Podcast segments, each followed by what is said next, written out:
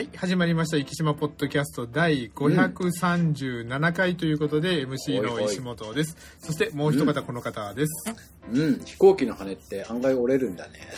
あ、あの、羽田空港の、ねえ、は案外コツンって当たっただけではい結構折れるんだなって感じがしましたい、けど。なんか、あの、例えば乱気流とかですね、あんなんの方が、うんうんあの結構、まあ、それはあの逃がすような、ちゃんと形になってるんでしょうけど、まあまあそうなんでしょうけどね。だからこそ逆にあの、風ではありえない衝撃が加わった時は脆いのかもしれないですね。ああそうですね。はいまあカカーボンでしょうけどね。はい。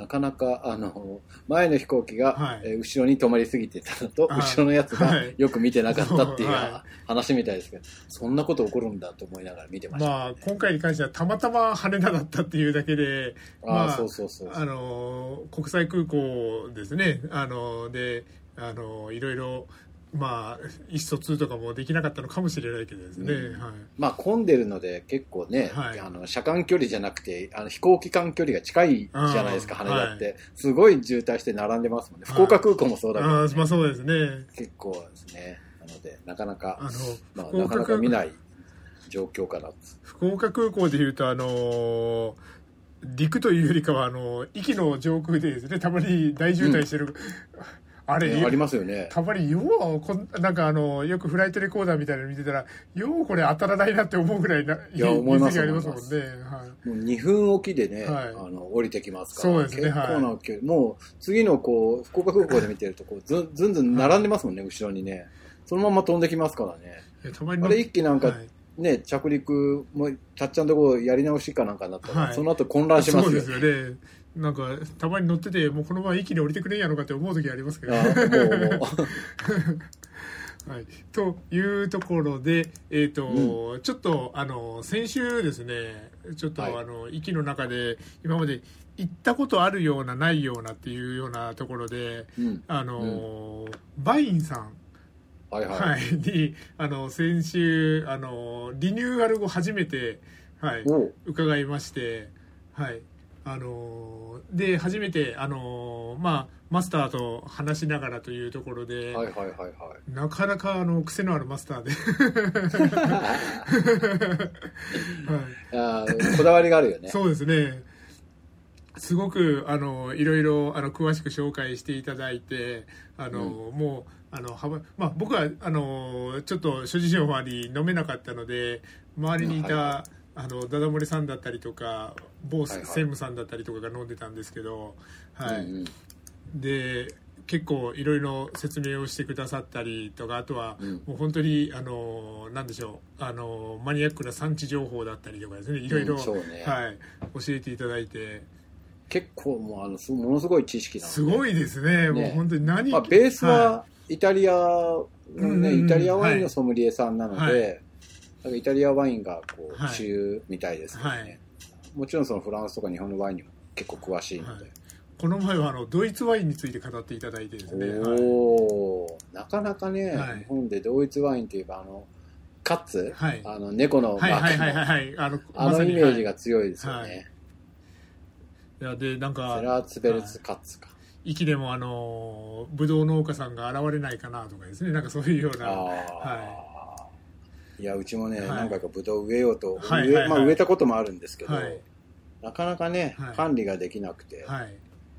ブドウやりたいなとは思いますけどね、息の中で全くいらっしゃらないんですかねブドウはえっと食べるブドウを作ってる方はいらっしゃいあます。あなるほど。でワイン用っていうのがですね。うん。はい。まあ、結局多分はい。ワイン用に作るとなると、はい。やっぱりあの酒税の関係のハああードルがなるほど高いのでなるほどはいはいはい。結構な本数を、はい。ねビールとかもそうですけど、はい。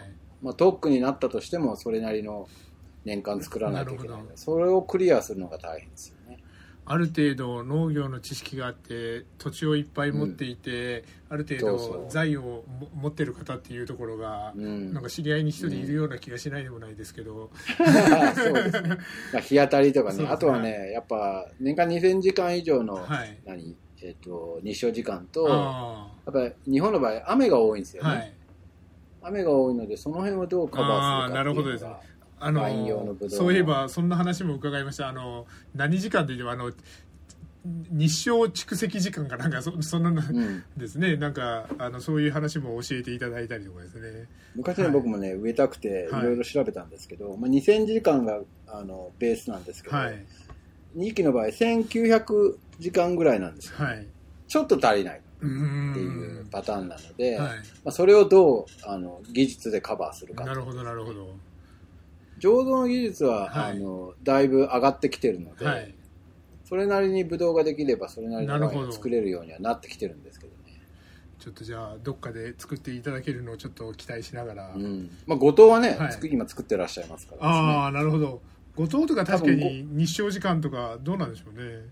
いや、後藤の方が多分雨も多いんじゃないかな。ああ、ね。で、その辺はやっぱり土壌改良するなり、なんかをして、はい。カバーするしかないですよね。なるほどなるほどあとはなかなか奥深いです。そうですね。いやーもうあのこの話を聞けば聞くほど奥深いなと難しいなというところでですね、うん。はい。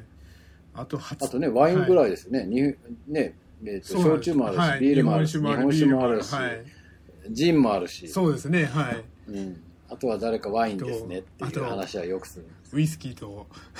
ああ、そうですね、はい。そこですね。はい。誰かこう、ポーンと、はいあの、10億ぐらい当たったらやってもなるほどなるほど。誰 かあの福谷先生に10億投資していただける方を、そうですね。はい、昔ね、なんかあの補助金であれでこうやらないかみたいなあれでうん。3億ぐらいかかるっていう話で、はい。今ね、あの日本中いろんなところにウイスキーの蒸留まあそ所がうでね。ですきてるので、はい。うん、結構皆さんやっぱ3億ぐらいの投資は必要ですもんね。ワインも、あのウイスキーもなんか日本でかなり増えたというかレベルが上がったやっぱこの5年10いや年ですねすごく印象がありますね。うん、僕らが学生の頃は日本のワインなんて飲めたもんじゃないみたいなはい。はいはいイメージでしたけど、はい。今やっぱり世界で賞を取るワインとかも出てきてますからね。逆に日本人はですね、こだわりがあるから面白いのかもしれない。まあそうですね。はいまあ、あの職人っていうところで、まあ、あのさだんだん最近日本でも死後になりつつはありますけど本当ね。はい、ライフ、ライ、え？ワークライフバランス。と言われる。あ僕らの業界でよく言います。はい。まあワークライフバランスは一人前になってから言うう。で す一人前になる前から、ライフ、ワークライフバランス言ってる場合かっつっと、そうですね。あのはい。年寄りって怒られる。今なんかハラスメントだったらいろいろ厳しいあのタイタイパですね。タイムパフォーマンスとかいろいろ言葉ありますもんね今ですね。本当ですよ、はね。頑張れって言っただけでもパはいワハラって言われますから、本当本当なんて言うんだよ。はい、ハラスメント言葉が難しいですもんね。うん。で今週ですねはあのーはい。あともう一つ初体験したことといえばですね、はい。あのーちょっと2週間後にあの国境マラソンにあの対馬ですね、うん。出るもんですからちょっと長い距離走ろうと思ってどっかいいとこないかなと思った時に、あ、うん。そうだ今度からあのウルトラマラソンのコースが1箇所変わるなと思ってっていうのも今まで、あのー箱崎三軒茶屋を越えてから、あのー瀬戸の方、うんうんうんうんあの川沿ストアさんの方に行ってそのままはいはいはい瀬戸の、あのー湾の中を通りながら、あのうんー漁協の方に抜けていってそれから、あのー離島センターの方に行くっていうコースだったんですけど、はいそこがはい。小児公園周りのね。えー、とそうなんです小児公園の方に行くんはいですよね。瀬戸の方に向かうところで川沿ストアさんのちょっと手前からあの瀬戸諸津線って、えー、とあれ何通りって書いてあったからなんか名前がついてましたね。あの昨日走ってたらですね。でそれで、えー、と御嶽神社の手前から、あのー海側の方に下っていってそれから、いはい。あのー瀬戸の、あのー海側ですね。だからあの丸小水産さんがあったりとかあとあの宝月さんがあったりとかですね。そっちの方にはいはい。抜けていくようなコースだったんですけども、えー、と一つですねもう心を、はい。あの声を大にして言いたいことがありまして。はい、うん。あの誰だこのコース考えたやつはという。そうね。実際走ったんですよ。もう本当にですね、えで今回逆に削られたところというのがスタートしてから今まであの、あの客船が止まるあの江文の港の方からあのうんうんうん。郷野大橋の方に行って郷野浦の街並みを通ってそれから渡良の方に向かっていくっていうようなあそれで、うんそうです。あのでえっ、と東郷野東府であの旧神話銀行ぐらいまで登ってきてそれで下って渡良の方に向かう。そこら辺がカットされたんですよね。であ、そうなんですそうなんです。よねだから今回来あの今回からはあの壱岐島ホールをスタートしたらもういきなりあの渡良の方に向かっていくようなあ、そうなんだ。そうなんですそうなんです。なので街中通んなって。そうなったんですね感じになったんですねはいなのであのーまあ比較的まあアップダウンは確かにありましたけどまあ平らなところも多かったんですけど、今回加わったところがですね、もうあの平らなところがむしろないというような本当ね はい平らなところを削ったってパターンです。そうですね。で、あの、前半の中でですね、下手したら一番の難所じゃないかなって思うような、なるほど。ああの、さっき言ったその、川沿いストアさんの手前のところから、あの、は御嶽神社の交差点のところまで登るまでがですね、もう、ずーっと上り坂で、もう、はい。あそこでもう、あの、で、あの、やっと登ったと思ったら、あの、高いところからゼロまで一気に下るような坂があってっていうような感じで。そこからまた登って登って下って登って登って下ってまた宝月さんのところから一気に下ってところですねなんかなるほど。はい大変だな。そうですねいやあの難易度がもう一段階上がったようなはいねえ。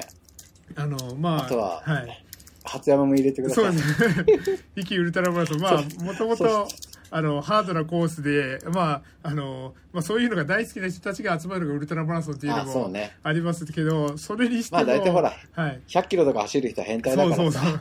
それにしてもあのやりやがったなっていうぐらいのあのなかなかの上り坂をなるほど。行かなきゃいけないということでこっからあそこに走るのは結構きついよね。まあだからあのそこそこ御嶽神社に向かってのずっと登っていくような感じなのでだからもう本当にちょっとあそこはあのちょっと1回ぐらい皆さんあの出ようと思ってる方は練習しといた方がいいかなって思うようなここでふるい落とされますね。そうですね間違いなくね。今までちょうどだっはいて、ね、休憩入る半分のところそうなんですそうなんですはい手前のところですもんね。はいいや、これ第一分団の消防署倉庫のとこまで登っていくってことでしょそうですそうですうそうです。地獄だな。はい、いやーもうちょっと本当にあのまあ正直モロッツの方とか今までまあ12度は行ったことあるけどそんなにあのちょこちょこ当然行くわけでもなくで、はいはい行ったとしても車で当然行くわけなのでそんなにあの坂とかは意識してなかったですけどあの自分の足であのもし皆さんあのウォーキングでもいいから一回試してみてくだ本当ね。さい、はい、ちょっとなんか多分、はいあの、開催側としてはかかってこいやぐらいのそういやもうあのそういうう。感じだと思います。はい、ね。絶対走りたくない。でもしですねあのちょっとあの宣伝の宣伝みたいな感じになりますけどもあのウルトラマラソン、あのもうちょっとあのいろいろ知りたいなという方はですねあの今回ゲストに出てくるです、あのゲストに来られるあのウルトラランナーの YouTuber でもありますあのみやこさんっていう方がですねあの、今回あのゲストランナーとして来られるんですけどその方の YouTube チャンネルで「あの壱岐ウルトラマラソン」を紹介するっていうあの動画が上がってますのでそれを見ていただいたらあのまあ楽しさときつさとっていうところも紹介してくださってるので、はいい、や、きつさしかないよ。というところでもしよかったらそれをご参照いただけたらと思っております。はいそして今日はトークテーマここから行こうと思うんですけども、はいはい。あ。のもうこのあの半分ぐらいに来たところでまだトークテーマということは、まあ、お察しいただけたらと思うんですけど、はい、トークテーマ「まるまであと少し」というところで、あのまあ、福山先生なんとなくピンときてるかもしれないですけども、来てます。ウルトラソウルでしょ。はい、今日、えっと今収録してるのが6月12日月曜日。これ配信されるのが6月13日火曜日になってしまうともうこれ当日になってしまうんですけども、今日の時点ではあのイブということで、はいはいはいあの6月13日福山先生の方からあ、そういうことか。はい、そっちか。僕はあの、はいあれかと思った。世界水泳のことを話すのかなと思ったんですけど。はい。はいアラカンになるほど、なるほど。はい、そうです。はい、ということで、あの、福山先生の明日6月13日はご誕生日ということで、おめでとうございます。ありがとうございます。ありがとうございます。もうあんまめでたい年じゃなくなってきたけどね。先ほどはなんかあの、はい。うちのあの、はい。妻が祝ってくれまして、あーな子供たちがいなくなって、あの、二人になりあました、の本で、当ですね。なるほど、はい。なるほど。だからもうホールケーキは食べれないっつって、ちっちゃいケーキを、はい、祝っていただきました。はいいや、あの、なので、もうまさにそれを伺おうと思ったんですけども、あの、はいはいお二人なので、どういう、あの、バースデーを過ごされるのかな、みたいな話をちょっと聞いてみようかなと思ったんで、もうじゃあ昨日済まされたわけですね。平日はやっぱりね、まあそうですねなかなか忙しいんで、バタバタバタバタとまあ子供、子供たちの誕生日もそうですけど、はい平日はどうなるか我々の職業まあはそうですね。わからないので、うん予定がですね。はい。なので、まあ昨日ちょっとだけ、はいあの料理を作っていただいていなるほどただきました。はい先ほどあの、アラカンとおっしゃいましたけども、ということは、あの、死者誤入したらっていうようなご年齢になられたということなわけですね。そうなんですよ。はい、ゾゾロ目で。ははい。いや、でもなんか、あの、5年前、あの、福山五十祭りという、はいはいはいあのハギス祭りを、い。激せますでし、あれからもう5年です、あれから5年ですよね。いや、思ったんですよ。だから、あそうか、あれから5年かと。はい。そうなんです、はい。なので、はい。なかなか。で、まあねまあコロナはい。来年あたり財津さんが追っかけてくるわけですね。ああ、そうですね、そうです、そうです。という財津50したっけ？したな。しましたしました。はい。おばちゃん50は あのまだあとあと6年ありますので、はい。ねその前にあの。あのそうですね森森田50あと50が高田さんが今年50の年ですね確かですね高田さんでその次この前なんか森健さんでもはいフットサルはい。出られてましたけどね。あ高田さんですか？はあ、はあはあうん。なんか最年長ゴールを決めたああ素晴らしい。おめでとうございます。はいははい。いじゃあじゃあ今度はあの今年は50代最初のゴールも決めていただいて。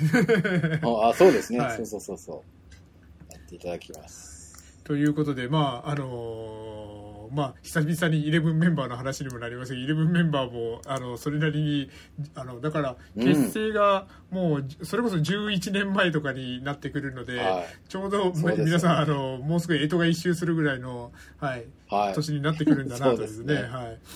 でもね、この前ね、はい。あの、メンバー戻ってきていただいて、そうですねはい嬉しかったです。久しぶりにですね、まあ、ああいうふうな、あのあの出てった方もやっぱりいらっしゃるので、まあ、も森健さんはしょっちゅう帰ってきますけど。あの来たらまたみんなで集まってとかしてみたいですね。そうですね。はい。そして、まるまであと少し、まあ、福山先生のおっしゃる通り、あの世界水泳も、はい、はい。あと少しというところになってきもう1ましたけど。ヶ月ぐらいですもんね。そうですね、はい、あの実は言うとまだ14日からでしたか。えっ、と土曜日曜日スタートだったので日曜7月のだから16からだと思いますね。16か。はい。あの今あそこですねあの桃地浜に、あのまあ僕がこの前から言ってできました？はい。あのちょっとですねよかったらあのはい。先生に写真をお見せしたいなとあ、思うんですけどもうでできてるんですね。あの先月の時点でのちょっと写真になるんですけども、はいはい。えーっとですね。まあ桃地浜にあのまずあのプールを当然作らなきゃいけないわけですよね。あの飛び込むあの、はいはいはい。やっぱり水深が全然足りないのであの海に飛び込むわけにはやっぱりいかないと。あ、はいそうなんだ。そうなんです、そうなんです。で、なので、えっ、と、プールをまず作って、そして、あの、そこに、あの、飛び込み台を作っていくような形、あ、ありました、ありました。えっ、と、これがですそねん、すごいね。はい、今あのこの写真は5月の時点での写真になるんですけども、えーとはいはいちょっと今から福山先生に送らせていただこうと思います。プールを作るんですか？はい、すげえな。いや、いつも思うんですけど、はい。その夏場とか、まあそれこそディズニーオンアイスとかも見ててもそう思うんだけど、あの氷を作ったりとかすごいですよね。はい、あのそうですよね。あの、えー、と今あの送らせていただきました。でこの3枚のあの写真がここにあるんですけども、はい、あの遠近法ではあるんですけどあの福岡ドームとなんかもうあの重なるぐらいのですねそれぐらい本の。当。はいすげえな。はい、でその下にプールがあるような形で、はいはい。いやいやいやいや、はい。ここまで、はい。こ本当だ、ドームのバッグにしたやつなんか、ん本当すごいですね。はい、もうもちろん遠近法でドームの方がたでかくはあるんですけども本え当ここ周り張ってるってことは春節したってことですよね。えっ、とそうなると思いますねここですね。ねえ、はい。この高さから飛び込むんだから、それなりのプールの深さないとダメでしょうね。はい。おこれ砂どかして掘ったんかな？多分でここにあのちょっと整地したような形に多分なってるんだと思いますね。ねえ、はい。すごいな。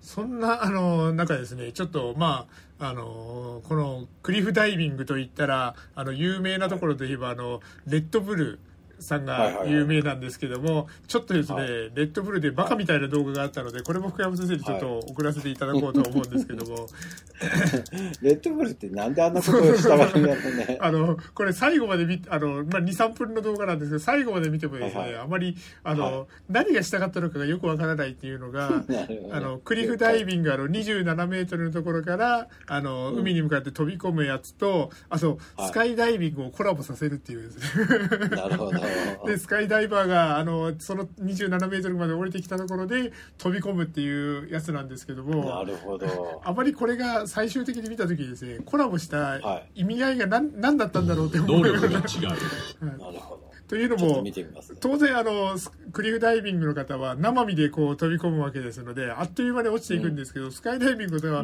その横をスーってなんか あの抜けていく。そう流れていくような感じで結局あの本当に何がしたかったんだろうと思う。本当ね。はい。こんなあ一応せ説明してるはい。説明はしてるみたいです、ね、そうですそうです。だからなんかあのコラボレーションでなかなかこんなあの動画撮れないだろうみたいな感じで紹介をしてくれてるんですけど多分多分ですねこれやってみたらあんまり大したことなかったっていう多分あそうそうそう思ったんじゃないかなと思うような。なんかあのさちょっとあのハードルをどんどん下げてますけど本当にへえで終わってしまうようなそんな感じの、はい、なるほど。そのためにヘリ飛ばしたのかそうですねまあ、個人的意見としてはレッドブルって飲んだことないですよね。あいや、それ実は僕もそうなんです。あの、レッドブルというかですね、僕はエナジードリンクっていうやつをあんまり飲んだことがないです。あの、モンスターとかいろいろありますけど。いや、ないっすね。はい、翼を授ける。そうそうそう、はい。あの、それを飲むぐらいだと僕はあのコーヒーを飲んでしまうので、コーヒーをただでさえ僕はあのよく飲むので、もうカフェインの過剰摂取になりそうで、エナジードリンクはもう全然飲んでないような感じですね。すごいな、これどこでやったんだろう。これドローンまで飛ばして。そうなんですよね。あの、むしろあのもうドローンとのコラボでよかったんじゃないかっていう。よかった、本当本当。はい。そんな感じで、ちょっとあの、もし、あの、ご興味のある方はですね、えっ、ー、と、うん、こちらリンク貼っておきますか、はい、レッドブルクリフダイビングっていう、あの、チャンネルがありますので、それで、はいはい、えっ、ー、と、えーと、6月の9日にアップされた動画、えーと、うん、ななんとあのまだレッドブルのサイトなので975回しか再生されてないっていう。なるほど、はい、そヘリ飛ばしてその回数はちょっとあれだな、はい、そうそう 見たら正直なんじゃこりゃって思うようなはい。あ本当だ。そう。あの多分別に合合成でいいんじゃないかぐらいの勢いあの多分あの多分想定はもうちょっとなんかコラボレーションの違いがあるような想定だったと思うんですけどやってみたらへえで終わり、はい、そんな動画だったというところで、はい、あまりあの動画がないのに説明するのもなんなのでちょっとこの辺で、はい、話を切り上げようと思いますけどもあとそうですね。今日はちょっといろいろ粘らなきゃいけないんですけども。おお息のニュースないってこと えっと息のニュースがですね1個だけ、はい、えっ、とそしたらじゃあちょっと息のニュースに行こうと思うんですけども長崎新聞さんえーと、音に包まれ景色感じて、うん、えーと、森時辰巳さん、えーと、ピアノコンサート「壱岐一国博物館」ということであの先週、えー、と先先週の放送でご紹介、あの、宣伝させていただいてたんですけども、えっ、ー、と、5月28日、えっ、ー、と、一国博物館で、えっ、ー、と、ピアノコンサート、景色の見える音楽会が開かれました。で、約50人の方が耳を傾けたということで、えっ、と、ご紹介した通り、えっ、と、コンサートは4回目だというところで、全国各地で自然の音を収録し、その場所で見見た景色や感じたことを曲にしていると。で、こちらにあの、写真が、あの記事の中には写真があるんですけれども音源の収録とともに撮影した写真や動画をバックに演奏するというところで、はいあのそのあの音だけじゃなくて画像そしてあの動く動画っていうところを見せながらそれに合った音楽を演奏するっていうようなはい、なるほど。で息の中でも、えーと、筒木浜で収録した波の音とそこで遊ぶ子供の声をバックに宮沢賢治作詞作曲の「星巡りの歌」を演奏するなど13曲を披露したということで。で見に行かれた方は自然の中にいるような感覚になりあの写真や映像で旅行をしたような気分になった。気持ちのいい時を過ごせて楽しかったとはい、いうふうに、はい、おっしゃっていただいておりますというところで、まあ、なかなかあの僕はこのこのタイミングちょっと家にいなかったりとかしたので行けなかったんですけども、はいはい。ちょっと、はい。はいい、つかあのお邪魔できたらなと、はい、思っておりますと。あとはあ、そういえば、はい。駅のニュースといえば、はい。あの、この前ですね、はい、アジサイ祭り土日にやられてたみたいで、とはい片山電機さん。はいはいはい。はで、私、あの、たまたま金曜日に、はい。あの、往診があったので、はいはいはいお寄りしたんですけど、はい。ちょうどあの皆さんあの旦那さんも奥さんもいらっしゃって、はちょっとしばらくくつろいで帰ってきたんですけど、いはいはいやもうすごいことになりまはい、いやあの実は今日あの患者さんと話してて昨日そのはい。日曜日にあの紫陽花祭りに行ってきたっていう方だったんですけども、はいはあの入場料300円本当に300円でいいのってあのもう何度も何度ももうあの1000円でも2000円でも払いたいぐらいっていうような、うん。はい。そんな風に。寄付は受け付けてます。あなるほどなるほど いやもうとにかく管理が大変だろうなすごかったって言ってましたねいやはー、なんつうんですかね、はいもうえっとあれが自宅の庭ですよそうですよねね。あの、しかも、あの、業者が入ってるとかじゃなくて、まあ、ある意味もう業者レベルの実力を持たれてる。いやはい。もう本当もうびっくりします、はい。すごいですね。なかなかすごい、はいすごいですねあの昔僕あの、はい留学生を預かっていただいてはいはいはい。い行ってた頃に比べたらはい格段に広くなってしまいましたもう年多々で分すね。はい。留学生戻ってきたらびっくりするんじゃないかとああ、なるほど、なるほど。あの時のあれがこんなことにみたいな感じで。そうそうそうはいはいはいいやーあのああれが自宅の景色がこれが見えるのかって、はい。はい。あそこでお酒飲んだら美味しいだろうなと思いながら見てました、はい。いや、もう本当に、あ、えっ、と、壱岐新聞さんにも、えっ、と、6月10日11日開催ということで、もう終わってますけども、あのーまあね見るのはね、えっとお祭りはやってないでしょうけど。入園料、まあ、逆に言えば、はゆったり見れるかもしれない。いそうですね、確かに。うん。入園料、あの、高校生以上300円、小中学生200円、幼児6歳以下は無料ということになってますので、ぜひ、あの、この、アジサイ祭りが終わっても、アジサイが別に枯れるわけじゃないですからですね。そうですぜひはい、見に行っていただけたらと思いますと。はい、はい、とあとこれちょっとまあ売れすぎてっていうところがおそらくあると思うんですけどもあの生野花さんの海ガラス、ああ、はい。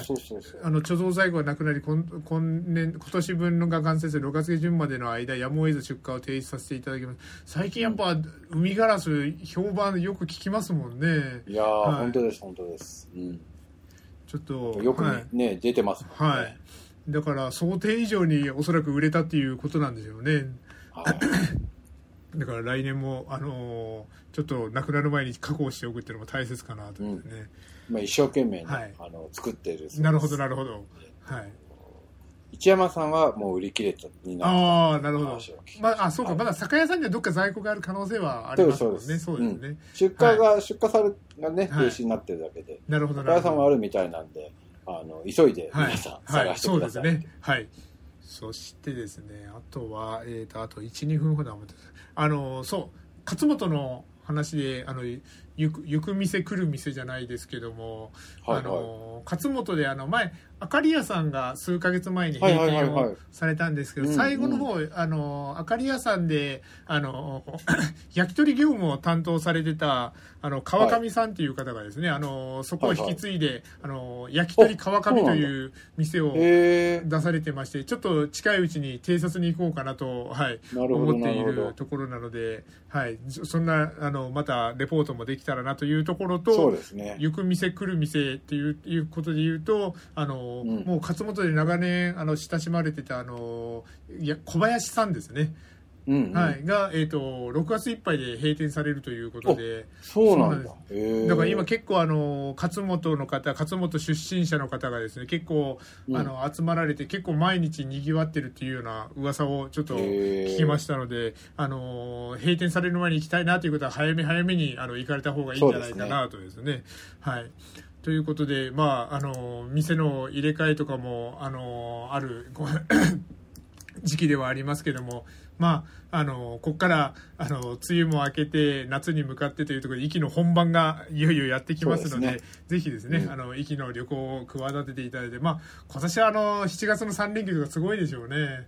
ああ、はい。そうでしょうねで先ほど出てきましたあの世界水泳もそのタイミングで始まりますので息を旅行してそれから世界水泳を見に行くもしくは逆とかでもですね、そういうふうに、うん。はい、お越しいただいてもいいのかなと思いますのであの皆さんお待ちしておりますというところで今週の生島ポッドキャスト終わりたいと思います。